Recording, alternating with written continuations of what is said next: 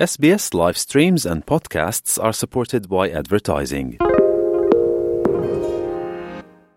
Why do people want to be at work? To feel heard, appreciated, part of something, and to know there's a career path for everyone. Inclusive workplaces are linked to increased innovation, productivity, and employee satisfaction. Make your organisation a place where people want to be. For inclusion and diversity training, visit inclusion-program.com.au. Kayo'y nakikinig sa SBS Filipino.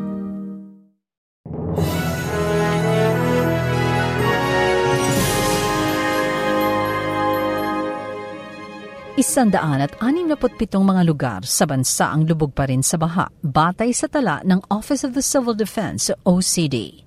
Ayon kay Diego Agustin Mariano, pinuno ng Joint Information Center ng OCD, karamihan sa mga lugar na ito ay mula sa Region 8. Pero may pagbaha rin sa Katimugang Luzon at sa ilang lugar sa Mindanao. Sampu ang kumpirmadong kaso ng mga nasawi Batay sa datos, nasa mahigit isandaan at anim na libong pamilya ang apektado ng mga pag-ulan at pagbaha. Noong Miyerkules, nag-aerial inspection si Pangulong Bongbong Marcos sa mga probinsya ng Misamis Oriental at Misamis Occidental na tinamaan din ng pagbaha. Namigay ng ayuda ang Pangulo sa mga residente ng Hingoog City kasama ang tig limang libong pisong cash assistance at food bundles. Tiniyak din ng Pangulo ang tulong para sa mga residente ng nasira o nawala ng bahay dahil sa masamang panahon. Yung mga partially damaged, pag pwede nang balikan, eh, magdadala rin kami ng uh, rebuilding material para naman eh, maayos ninyo yung mga bahay. Yung mga completely destroyed na bahay, ay titignan natin kung pagawa na lang tayo, o pang mag, pwede pang magpagawa ng bago o idadali na namin sa resettlement center yan ang tinig ni Pangulong Bongbong Marcos. Samantala, inilagay sa state of calamity ang munisipalidad ng Gandara sa Samar kung saan nalubog sa baha ang maraming lugar. Sa pamamagitan ng pagdedeklara ng state of calamity doon, magagamit ng lokal na pamahalaan ang kanilang calamity fund para magbigay ng tulong sa mga residente. May low pressure area sa Surigao del Norte at Shearline o ang salubong ng mainit at malamig na hangin na nagdudulot ng malakas na pagulan sa maraming lugar sa Southern Luzon, Visayas at Mindanao. Sa ibang balita, nananatiling mataas ang presyo ng sibuyas sa mga palengke sa Pilipinas. Nasa mahigit 500 hanggang 700 piso kada kilo ang benta nito sa mga pamilihan. Sa Kadiwa Centers lamang nabibili sa murang presyo ang sibuyas, nasa 170 piso kada kilo. Tuloy naman ang investigasyon sa mataas na presyo ng sibuyas. Nagsagawa ang tanggapan ng ombudsman ng investigasyon kung nagkaroon ng sabuatan ang mga opisyal ng Department of Agriculture at ang pribadong sektor kaugnay sa pagbili ng napakataas na presyo ng sibuyas.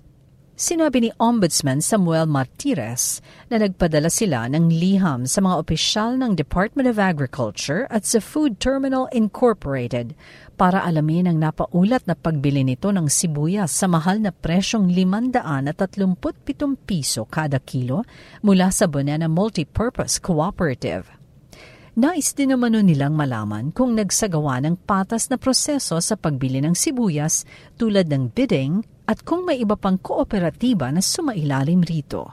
Sa panig ng Department of Agriculture, iginiit nito na walang naganap na sabuatan sa biniling sibuyas sa isang kooperatiba.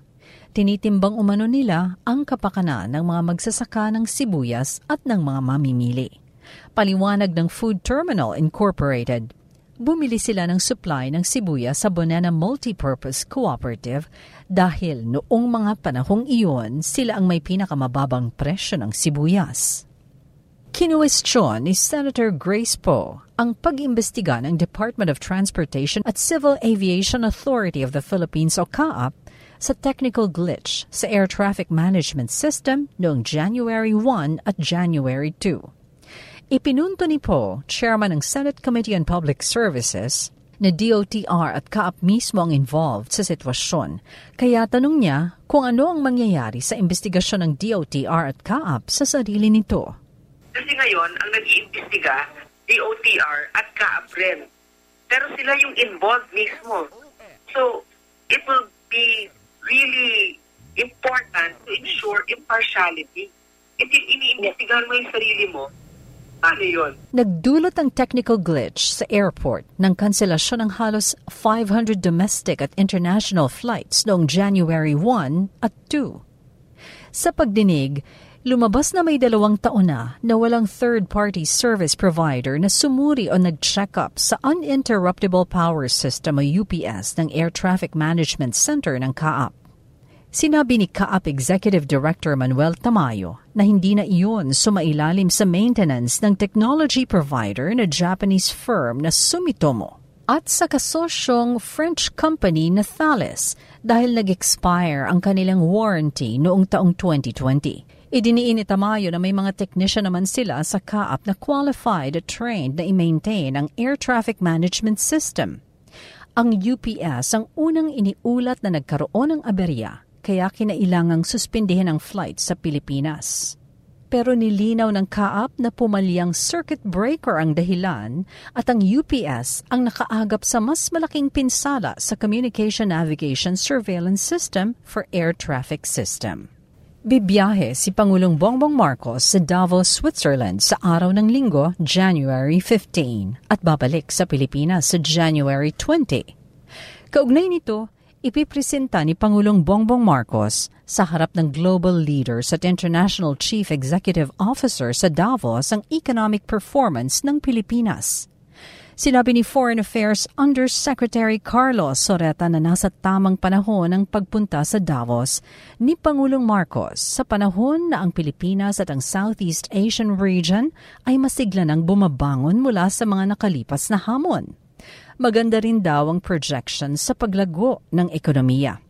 Ayon kay Soreta, inaasahang sasali si Pangulong Marcos sa high-level dialogue sessions kasama ang mga leader ng ibang bansa tulad ng South Africa, Belgium at ang presidente ng European Union Commission.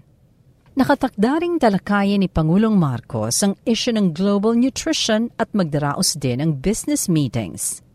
Hindi lamang Filipino community sa Davos ang pakikiharapan ni Pangulong Marcos, kundi maging ang mga Filipino sa iba pang mga bansa sa Europa. Wala naman umanong nakikitang balakid o problema ang Department of Foreign Affairs sa biyahe ni Pangulong Marcos sa Switzerland sa harap ng umano'y Swiss bank account ng pamilya Marcos doon. Paliwanag ni Soreta, may malinaw na framework agreement at legal cooperation ng Pilipinas sa Switzerland – at wala sa mga mekanismong ito ang nakikitang magti-trigger sa usapin. Ang mahalaga daw, excellent ang bilateral relations ng Pilipinas at Switzerland. Mula sa Pilipinas para sa SBS Filipino, ako si Shirley Escalante. SBS. I-like,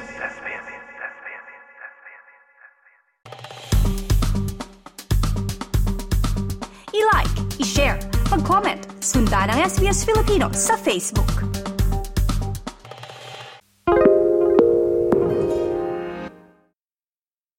SBS is Australia's most trusted multilingual broadcaster. Our listeners are loyal, highly engaged, and have supported countless local businesses. We offer advertising packages for businesses of all sizes. Our experienced sales team will guide you through the process of owning a great campaign. Bring your own ad or have our production team make you something in one of our 68 languages. Start the conversation with your new audience today. Email sales at sbs.com.au.